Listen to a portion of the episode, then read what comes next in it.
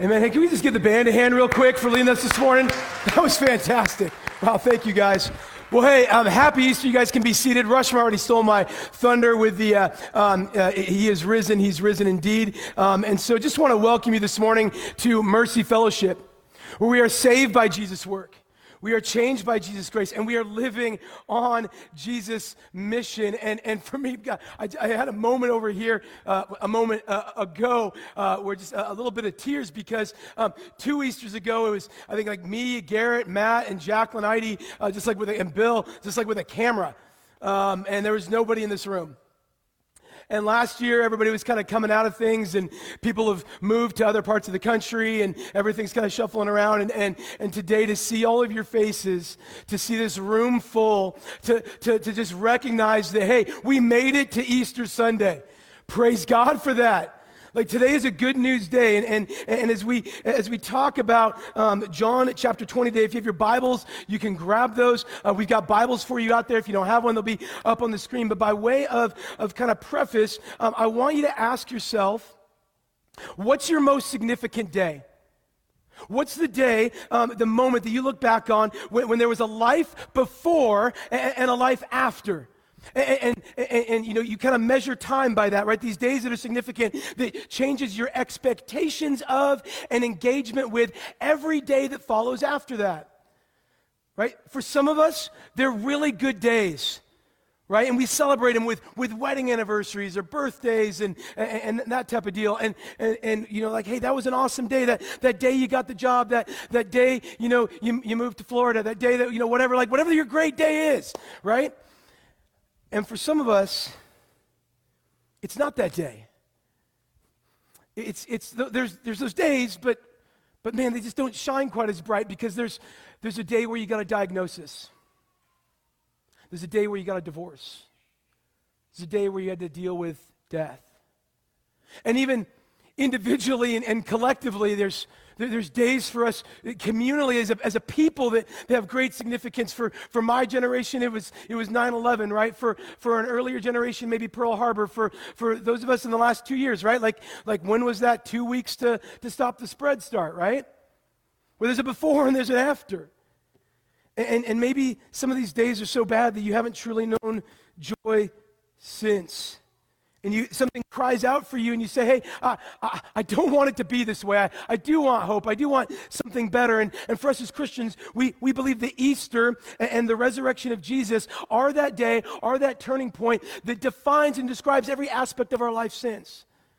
And so as you come in today, whether you've been part of a church, or this is your first time gathering, or whether you don't know anything about Christianity, I want you to know that the Easter's not a spring idea of like the sun came out for a moment, now there's some flowers, and there's a bit of renewal.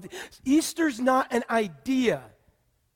Resurrection's not an idea to consider, but it's an event that we behold. And so today, we're not going to do anything new. I doubt if you've grown up in church that you're going to hear anything that's necessarily earth-shattering, but what we're going to do is be reminded of what's true, because that's what we need. We need to be reminded of what's true. And as Christians, we have very significant days that we look at the world through. Like, we believe that God created the world in the first days, that he made everything good. We believe that there was a day where sin entered the world, humanity rejected who God is, rejected the truth that God loves them, rejected the good boundaries that God had given them, the provision that God had given them. And it led to days of wilderness after that. And yet where humanity says sin, God answers with a promise of grace. With a promise that there's a day that is going to come, he says, where a Savior King is going to end death, end evil, is going to bring life, and he's going to bring joy. He's going to live with perfect obedience. He's going to set captive sinners free. He's going to sacrifice for us, and he's going to raise again victorious. And we celebrate that arrival on Christmas, that Jesus Christ entered into history, that God showed back up in a mighty, mighty way to say, hey, I am bringing light where there's only been darkness. And Jesus lived that life, and he had his ministry, and he preached, and he taught, and he did miracles, and he all sorts of different things. And that leads us up to this past week that we've been in, that as Christians we call Holy Week, because it's a week that is set apart for worship specifically. And I won't walk you through this whole week, but I'll just walk you through the last couple days of it. On Friday, after Jesus had been betrayed, after he'd gone through a trial to show that he was guilty and when yet he was innocent, there's death, there's loss, there's burial, and there's hopelessness. And that's what we remembered on Good Friday. And if you're a Christian and you gather at our church, you know that we remember Friday every single Sunday. We go forward and take communion. Remember, Jesus' body broken for us, his blood shed for us. And you're like, well, why do you got to bring that up? This is Easter, right? I had donuts. I've got flowers. We got the pictures taken, all that, right? Well, Jesus' sacrifice on the cross for our sins, that's what makes Good Friday good. And we can't have the joy of Resurrection Sunday without the sorrow of Good Friday. Friday's good because Jesus is on the cross and we're not. But make no mistake, it was a day that was defined by death. Yesterday, Saturday, sometimes called Forgotten Saturday, right? It's this in-between time where there's this restlessness. If you had your faith and trust in Jesus and you saw him like taken by religious leaders and by a corrupt government and just kind of put up there and sacrificed, he's dead, he's buried, and with him is hope. With him is purpose. With him is the future. And it was a Sabbath day for the religious people, a day of rest and a day of recovery after a big festival. But instead, it was marked by tension and anxiousness and uncertainty and just kind of like, man, should I even have followed Jesus? What was the point? Hope is dead. It's a day defined by things being unresolved for real people who needed a real hope. And then Sunday begins, and Sunday for them back then, it wasn't a day of rest. It was a day of work. It was the beginning of the week. It was kind of like, hey, cable news has kind of like that news cycle that kind of leads you through the week, and then, all right, that story's done, and so, hey, now it's Sunday morning. It's a new week. Hey, you better get back to work. You better start doing your activities again. Kids need to go to school. Why don't you all just move on from Jesus? Everything that happened to Jesus is in the past. Story over, book closed, move on, forget about Jesus. But that's not why we're here, right? I mean, we're not here remembering a dark story ending. We're here celebrating that a new chapter has opened when that tomb opened and Jesus Christ came out. We have a living hope on Sunday, and that's what we're going to look at today. John chapter 20, verses 1 through 10 says this.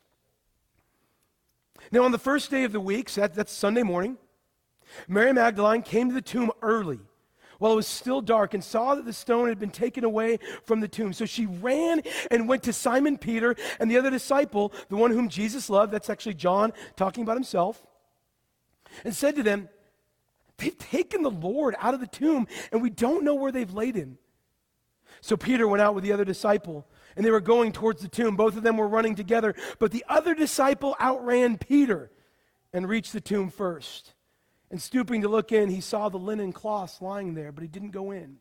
Then Simon Peter came and followed him, and he went into the tomb, and he saw the linen cloths lying there, and the face cloth which had been on Jesus' head, not lying with the linen cloths, but folded up in a place by itself. Hold on to that.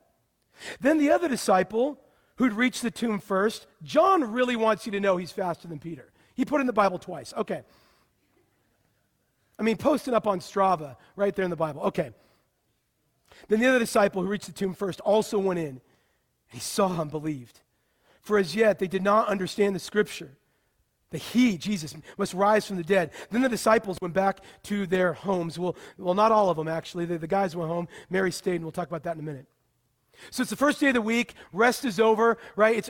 It's early in the morning. It's still dark out. It says Mary Magdalene has come to the tomb, maybe with some other women as well. Everybody else has kind of moved on, and they've had this scary, disorienting experience. And Mary and the other women that were there, their whole expectation, and maybe this is your expectation today as well, is to meet a dead Jesus, right? What is she expecting?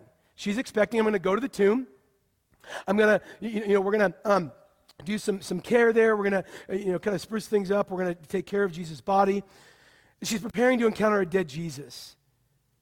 She's not avoiding grief. She's actually a dedicated mourner. I mean, she's there before the work week would start. She's a faithful follower. I mean, she is, Mary Magdalene, probably besides Jesus' mom, was the most faithful of all the disciples during that Holy Week. And I say that because, right, most of the other disciples, most of the men had kind of run off, and we know that Mary was there with Jesus' mom at the end. She'd seen the betrayal, the trial.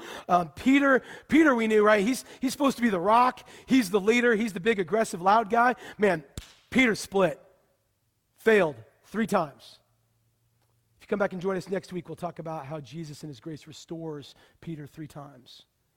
But in this interim, she's seen this. Everybody's crumbled under the stress and pressure of what's happening to Jesus and with Jesus, and yet Mary was present and steadfast. She remained at the cross at the bitter end, and now she's the first one at the tomb at the beginning of this week to serve. There's this old poem that's not attributed, but it says this about Mary.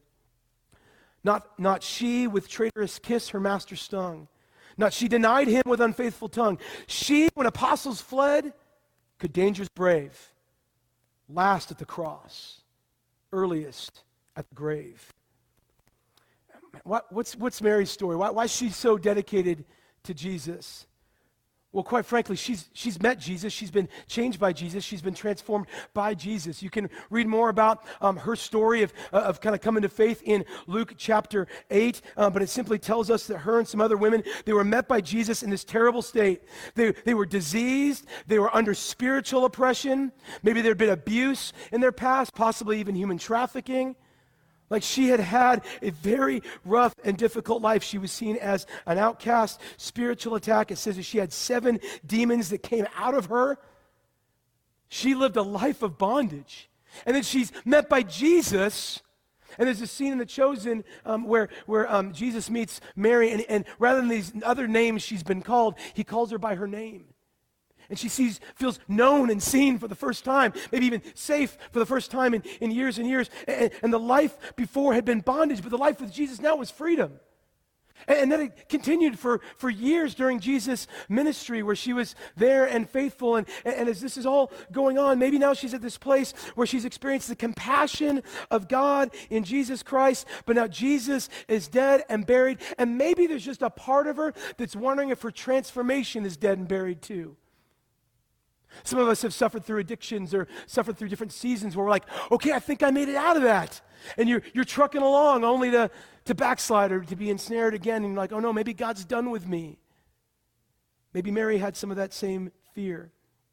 And so she goes to the tomb, and what she finds isn't what she expects. She's clearly disoriented, right? You know, the tomb's open, it's empty. She runs back to find Jesus' 2 disciples, right? Peter and John. John, like I said, super fit. John doesn't miss a workout. John does CrossFit. Peter's a fisherman. He's just, hitting the buffet tables a few too many times apparently, right? And these guys are like, oh my gosh, wait, Jesus?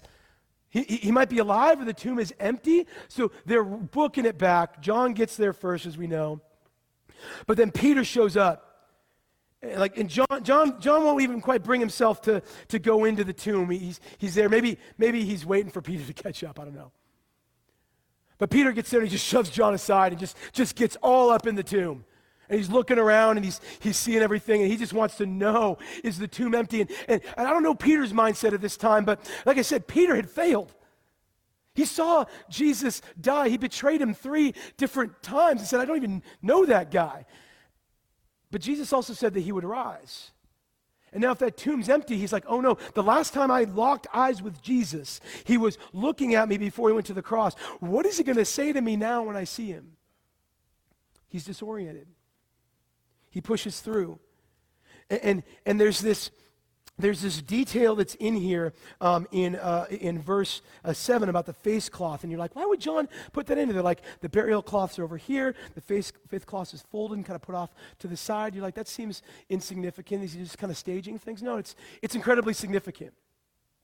It's actually an apologetic, meaning like, hey, we want to just tell you that Jesus didn't just die, or excuse me, Jesus didn't get injured and push himself out of the tomb. There wasn't grave robbers. See, that's really important because linen was incredibly valuable. Spices, incredibly valuable. The grave robbers wouldn't have been in there to just like steal a dude's body. They would want the linens. They'd want the spices. And so what John is saying is, you might hear stories about where Jesus' body went, but I just want you to know that those are already debunked, fake news. And then, well, yeah, but what about that one little shroud? It said that it used to be over Jesus' face. The significance of that ceremonially was when you'd fold up a cloth in that culture, you were saying you were done and not going to need it anymore. It was typically done at like a meal, like a Passover, like, hey, I'm done over with this meal. In this case, Jesus was done with death. Not going to need that face covering anymore because he lives. He's alive. He lives. He reigns. And so the disciples there are undoubtedly thinking about some maybe Old Testament prophecies that they grew up in Bible school about the risen Savior who wouldn't be held by death. Jesus is gone, neatly folded, right? And how do they each respond? Well, we see that John, it says, responded. He believed. I mean, John didn't even go in the empty tomb. He just, all right, the tomb is empty. I believe Jesus is who he says he is. That's fantastic. Like, good for John, right? Early adopter on these things. Later, in John 28:29, he would record that Jesus would say, "Blessed are those who don't see and yet believe." I don't know about you. I haven't seen the empty tomb. I haven't physically seen the resurrected Jesus. But the resurrected Jesus told John to tell us, "Blessed are those of us who believe in Jesus, the resurrected King, even when we haven't seen him." What about Peter? Like I said, you know, he's definitely kind of considering some of his life choices on how he stuck it out there at the end with Jesus, or rather didn't. And Luke 24, verse 12 tells us that Peter marveled, and that's a word that's really contemplative. He's pondering, he's considering, like, what does this mean? I mean, the tomb is empty. Yeah, I think Jesus is alive, but what does that mean for my life? Maybe that's where you're at. Where you're like, yeah, I got some things I need to consider. Okay, what about Mary? Peter's in process, but what about Mary? Let's move on to verses 11 through 16. It says this. So after verse 10, right, the disciples went back home. They're like, okay, we're done at the grave. We're going to go back home. We're either going to live our lives or we're going to rally the other guys. We'll look at that. What about Mary? Verse 11 through 18. But Mary stood weeping outside the tomb. And she wept. She stooped to look in the tomb, and she saw two angels in white standing where the body of Jesus had lain, one at the head and one at the feet. They said to her, "Woman, why are you weeping?" She said, "They've taken away my Lord. I don't know where they've laid him." Having said this, she turned around and saw Jesus standing. She didn't know it was Jesus. And Jesus said to her, "Woman, why are you weeping? Whom are you seeking?" Supposing him to be the gardener, she said to him, "Sir, if you carry him away, tell me where you've laid him, and I will take him away." And Jesus said to her, "Mary." And she turned. She said to him in Aramaic, "Rabboni," which means teacher. And Jesus said to her, "Do not cling to me, for I have not yet ascended to the Father, but go to my brothers and sisters and say to them, I am ascending to my Father and to your Father and to my God and to your God." And Mary Magdalene went and announced, proclaimed to the disciples, "I've seen the Lord."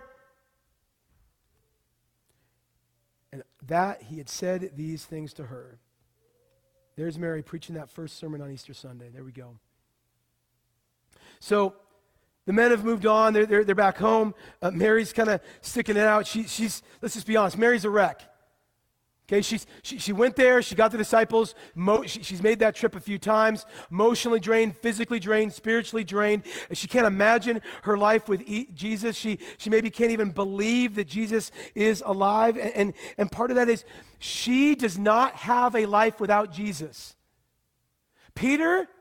Man, we see Peter just goes back to fishing. Peter had a great career in fishing before Jesus showed up and says, "You're going to be a fisher of men." John was set up from the beginning. John's dad was wealthy, had multiple fishing boats, had a big staff. John was all set up to inherit the family business. But Mary, like we said, trafficked, tormented, cast aside. The only life of freedom that she's ever known is with Jesus. And now she's in great need of hope, of some path forward, and she doesn't have anywhere else to go. I mean, maybe, you know, she's there at the end of the cross, She's there at the beginning. She's disoriented, and now she's to full despair. She's stuck at the tomb. She's, yeah, the tomb's empty, but what about the body? And in her pain, messengers of the Lord, angels, it says, visit her with hope and even a bit of correction. There's all of a sudden she looks in and sees, and she sees two angels. So she's already been there with Peter and John. They're gone. Now she sees two angels on every end of the tomb, and they're like, what are you still doing here? You know, other accounts, right? Why do you seek the living among the dead? He's not here. He's risen. In this case, they ask her, like why are you weeping? This is Sunday morning. This is the joy. The sorrow was Friday. The disorientation was Saturday. This is resurrection. It's time to move. It's a bit of an admonishment. And what's amazing, right? God has worked in her midst. God is working right in front of her. I mean, two angels? Not show hands. I've seen zero. Doesn't mean I don't believe they're real, but I've seen zero. Maybe you've seen a few. We could have a discussion afterwards. She's got two angels right in front of her. Like, God's clearly at work. I mean, there's times where we're suffering, times where we've gone through trauma, times where things look dark, and God's like already working, and we're just slow to pick up because we're like, I don't see a way forward. Like, hey, that whole Red Sea's parted. You can go walk through it now. I don't know what's going to happen. I mean, have you seen the Egyptian army? I mean, they're there. They're coming. Yeah. Go, quick. It's time to move on. We're not staying at the front of the split open sea. You're going through the sea and onto the promised land. That's where you're going. And so she's there, and she still believes that the enemies of Jesus are working, that the enemies of Jesus not only are working, are winning, because she's talking to angels, and they're like, why are you sad? Well, I'm sad because, like, they took his body. The bad guys took the body. The bad guys won. Did you see what the bad guys did on Friday? Oh, the legalistic religious people. Oh, the pagan government just repressed the movement of Christianity. The church is dead. The church is scattered. Our leader's gone. The enemy has won. And they're like, no, right? Panic and doubt has led her to hopelessness. She's locked into a hopeless narrative. Maybe that's you this morning. Maybe you have a hopeless narrative for your life or for the future. Full disclosure, I had to take an emotional intelligence test for a church network that I'm a part of because they're training me up in like a leadership position. I guess I want to make sure I wasn't crazy. And as they did that, I'm not going to tell you what the findings are. But so in one of them, though, it was like, rate your optimism. Now, they didn't say that, but it was like, that's what the test reviewed. And I scored like super, super low on optimism. And I got my results, and I was like, who after the last 2 years is optimistic? I scored really well on rating reality. I was like, okay, I'll take that. It means I can see it as it is. For Mary, she's locked in this negative narrative. She's not thinking of resurrection when it comes to Jesus. She's thinking of desecration. He's not alive. The body's gone. It's been a nice run of freedom, hasn't it? A nice run of being free from oppression, having a community, having people around you that know you and love you, having Jesus present. But that's over on Friday. Now Mary's decided that Jesus is dead, and maybe you've decided Jesus is dead too. Because see, a dead Jesus doesn't break the chains of addiction. A dead Jesus is just a good example for you to live on. Good teacher to maybe take some pithy sayings that can either make you a uber Republican or a communist, one of the two, right? A dead Jesus doesn't demand your allegiance. A dead Jesus can't call you to holiness. A dead Jesus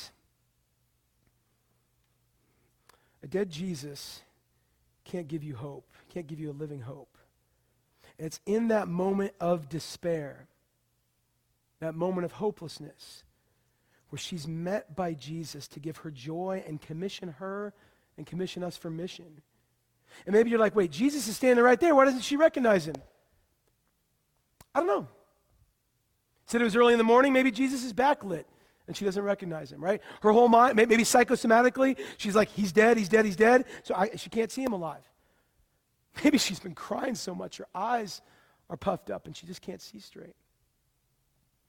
And Jesus doesn't say, hey, Mary, it's me, it's fine, don't worry about it. But what is the first thing Jesus does? He comes to Mary in the midst of her sorrow and he engages with her at the heart level, repeating the questions that the angels asked, but I speculate maybe with a bit more compassion, and asks her, why are you weeping? Who are you seeking? I want you to ask yourself that. Why are you weeping?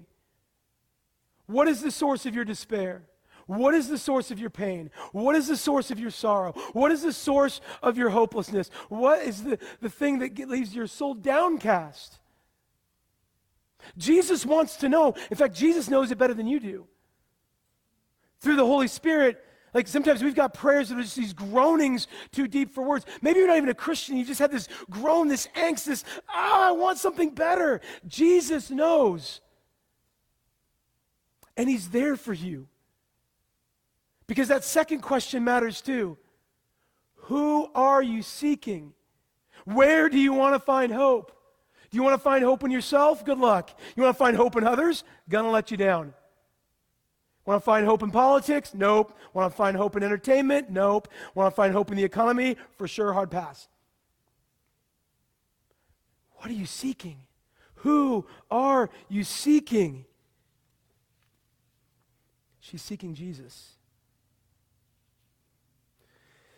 She still says he's the gardener. I mean, gosh, when we are in doubt, when we're wrestling with doubt, we underestimate the power of the risen Jesus. Like I said, I mean, here's Jesus right there. She's like, nah, he's probably the gardener. She has doubt, she has distress. What she longs for is too little. Can you just, if you're the gardener, can you just tell me where the body is? Because then at least I can honor Jesus as like a martyr. Her hope is too little. And she's presented with something so much more, a risen, living Savior, a living hope, Jesus in the flesh there. And yet there's something about it that's still blocking her from fully understanding what's going on. And then it hits her in this moment. When Jesus, who's already asked her some questions, she's, the body's gone, I don't know what to do. And he says, Mary. I've heard that voice before. That's what he called me by my name when he brought me out of oppression, when he brought me out of my tomb of slavery of sin. I know that voice. That's Jesus.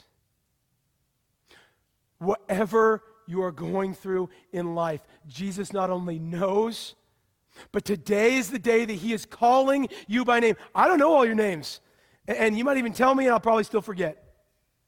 Jesus Christ knows every hair on your head. He knows every tear you've ever shed. He knows every dark thought in your soul. He knows every longing and hope you have for the future. He knows every doubt and question you have in the present. He is longing to give you hope, and he calls you today by your name, knowing your story, and says, I am here to give you a living hope. Nothing else you will put hope in will truly satisfy. He's calling you to believe and to follow him. How are you going to respond? How do we respond? How does Mary respond? Well, in this case, I mean, Jesus is like, hey, Mary, you got to, like, you're hugging me a little too tight, right? Anybody have that friend, right? They hug you just a little too tight. The time when you got your kids and maybe they've been separated from you in the grocery store and then you see them and they run up to you and they squeeze you so tight. And that's Mary, and she's so afraid. Oh, Jesus is here, yes! This is the turning point. This is the moment. And the problem is when we get so excited about our turning point and our moment, we forget that Jesus hasn't called us just to a turning point, but he's called us to a new life of mission and purpose for him. So he says, Mary, hey, we ain't hanging out in the tomb. Oh yeah, we're going to talk about the tomb like all the time. Like every year people are going to get together, they're going to talk about this empty tomb. This is a big deal. But Mary, I got so much more for you. I got so much more for you than just the turning point of you going from bondage of sin to hopelessness to real and living hope with Jesus. No, I got a life for you because guess what? There's a whole bunch of people out there that are going to need this living hope. They're trapped in despair. 2,000 years from now, there's going to be people in the upper left coast of America that are going to be so despairing, who've already suffered through second winter, and they're going to need some hope. And Mary, you better go tell the disciples so they can tell people, So brothers and sisters in Christ for a couple thousand years can spread the good news that our hope isn't dead, our Savior isn't dead, the tomb is alive, our hearts are full, Jesus is alive, He is risen, He is reigning, and He is returning. And that is what gives us hope. That's what we need. He says, tell them you're God's children. Tell them you're all adopted sons and daughters. That relationship Jesus has with the Father, we share. And it's not just individually that you're part of the people, brothers and sisters in Christ. The last 2 years, I've seen so many Christians scatter, not to necessarily other churches, but just scatter, period. And there is not a concept in the New Testament or in the Bible of Christians that live separate from other Christians and don't gather together as a church. We ain't the best church. There's lots of great, faithful churches all over. Maybe this isn't your home. But find a home. Find a people. Press in. Do the faithful, normal things that Mary did of just showing up. And watch what Jesus will do in your midst. She goes and she tells everybody about Jesus, and later that Peter, who was a failure, and how do we respond, and what does that mean for us individually? That failure Peter, who we'll look at next week, was fully restored. He ended up writing a letter to a bunch of churches in Turkey, in what's known as Asia Minor, with a bunch of Christians they were a minority in the culture. They were marginalized by the government, but religiously, economically. They're like, this is my home, but man, there's just some things that don't fit. It seems like our gears are grinding all the time with the culture and the government around us. How are we going to make this work? They're despairing. And this is the living hope that Peter gives them in 1 Peter chapter 1, verses 3 through 5. He says this to some people that needed hope in Jesus Christ. Yeah, they've had their turning point, but maybe they're getting a little tired and run down on the mission. Yeah, they had that day of celebration where they got baptized, but it's been a while since they've taken communion. That they've remembered Friday, and yeah, they remember Saturday, or rather Sunday, as a distant memory, but they're living in a Saturday world of despair. And this is what he says to them. Blessed be the God and Father of our Lord Jesus Christ. According to His great mercy. He doesn't say that we got great character, that just stick through, guys, you can do it. Like, no, you're weak, we're exhausted. Think of the character and mercy of God. According to His great mercy, He has caused us to be born again or born from above. That's a new spiritual life. The you who existed apart from Jesus is gone. The you who now lives for Jesus has risen and is living. He says, you're born again to an idea, to a teacher, to a way of being, to a political party. No, you're born again to a living hope through the resurrection of Jesus Christ from the dead. This is the bedrock of our faith. This is what all of Christianity hinges on. The death, burial, and resurrection of Jesus Christ from the dead. And we're not just looking back. He says we're looking forward to an inheritance that is imperishable, undefiled, unfading, kept in heaven for you, who by God's power are being guarded through faith for salvation, ready to be received in the last time. This is future hope for former sinners. He says, hey, how are we going to make it through this? How are we going to live in light of Sunday moving forward? We're going to live in light of Sunday. Let Sunday be our turning point, and we're going to see God's character, not our own. God's mercy in the face of our sin. You want living hope? You won't find it apart from Jesus, and here's why. Because whether it's today, tomorrow, or thousands of days from now, there will be a day that you will face death. And on that day, there are only two options for you. Either you will spend eternity with Jesus and with the Lord in paradise, or you will face and receive judgment from God. Those are the only two options. It is as simple and as significant as that. But Peter and Jesus and our God, they don't lead with fear. They don't even lead with our past. See, we focus so much on our past. We focus so much on our stories, right? Because we think that's what defines our identity. And yet our God isn't pointing us to our past. He's pointing us to our future destiny. See, our God wants us to find our identity not in what we've done or what's been done to us or who we've been, but what He has done for us and where we're going. That living hope has absolute implications for us today. We need to respond to Jesus with faith and repentance. But it also looks forward to a greater day, he says, where that inheritance, that means the promised land that we are going to receive and experience is imperishable, undefiled, unfading. It won't die. It's a place of glory. It's a place where the glory never fades. And the most important part, I think, of all that is that it is secured by God. It's not even secured by what we do. It's secured by God. This hope we have with God is protected by God. It's safe. It can't be lost. And it gives us the simple truth that today is not the best we'll ever experience. The best is not now, but the best is yet to come. So who are you? Where are you in the story? When are you in the story? Right now, in a moment, we're going to ask you to stand. We're going to ask you to sing. We're going to ask you to grab your kids from Mercy Kids so they can come in and the teachers can come in and see us perform baptisms. But if you're a Christian, if your faith is in Jesus, we invite you to come forward and remember Friday. Remember Jesus' body broken for us, His blood shed for us in the cup and in the bread. Maybe you're in a place of Saturday. Man, the anxiousness, the toil, the despair is just overwhelming. That's okay. There are days, the first Christians went through Saturday. There are days where Saturday feels like a couple years or longer. But we will fall into a crushing despair if we don't remember that Sunday's coming.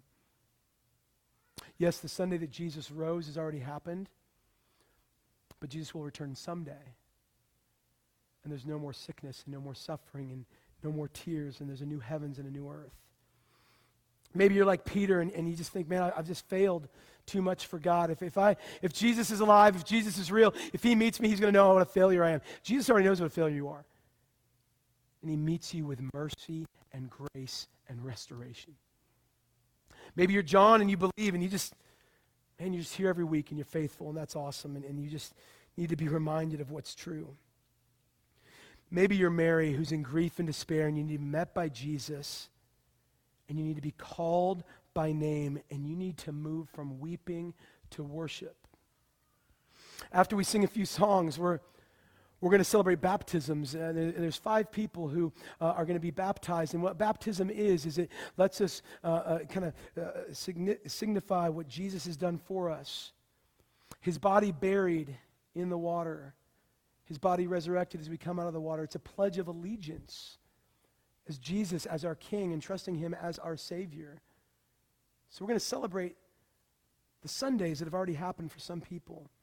Jesus has called you by name. He's made you new. But maybe today you had something else totally on your agenda. Maybe you're like, hey, if this guy could wrap it up, I could get to brunch. But Jesus has something else for you on your agenda. He's calling you by name right now. To turn from despair to a living hope when you simply trust Jesus. Let's pray. God, You are good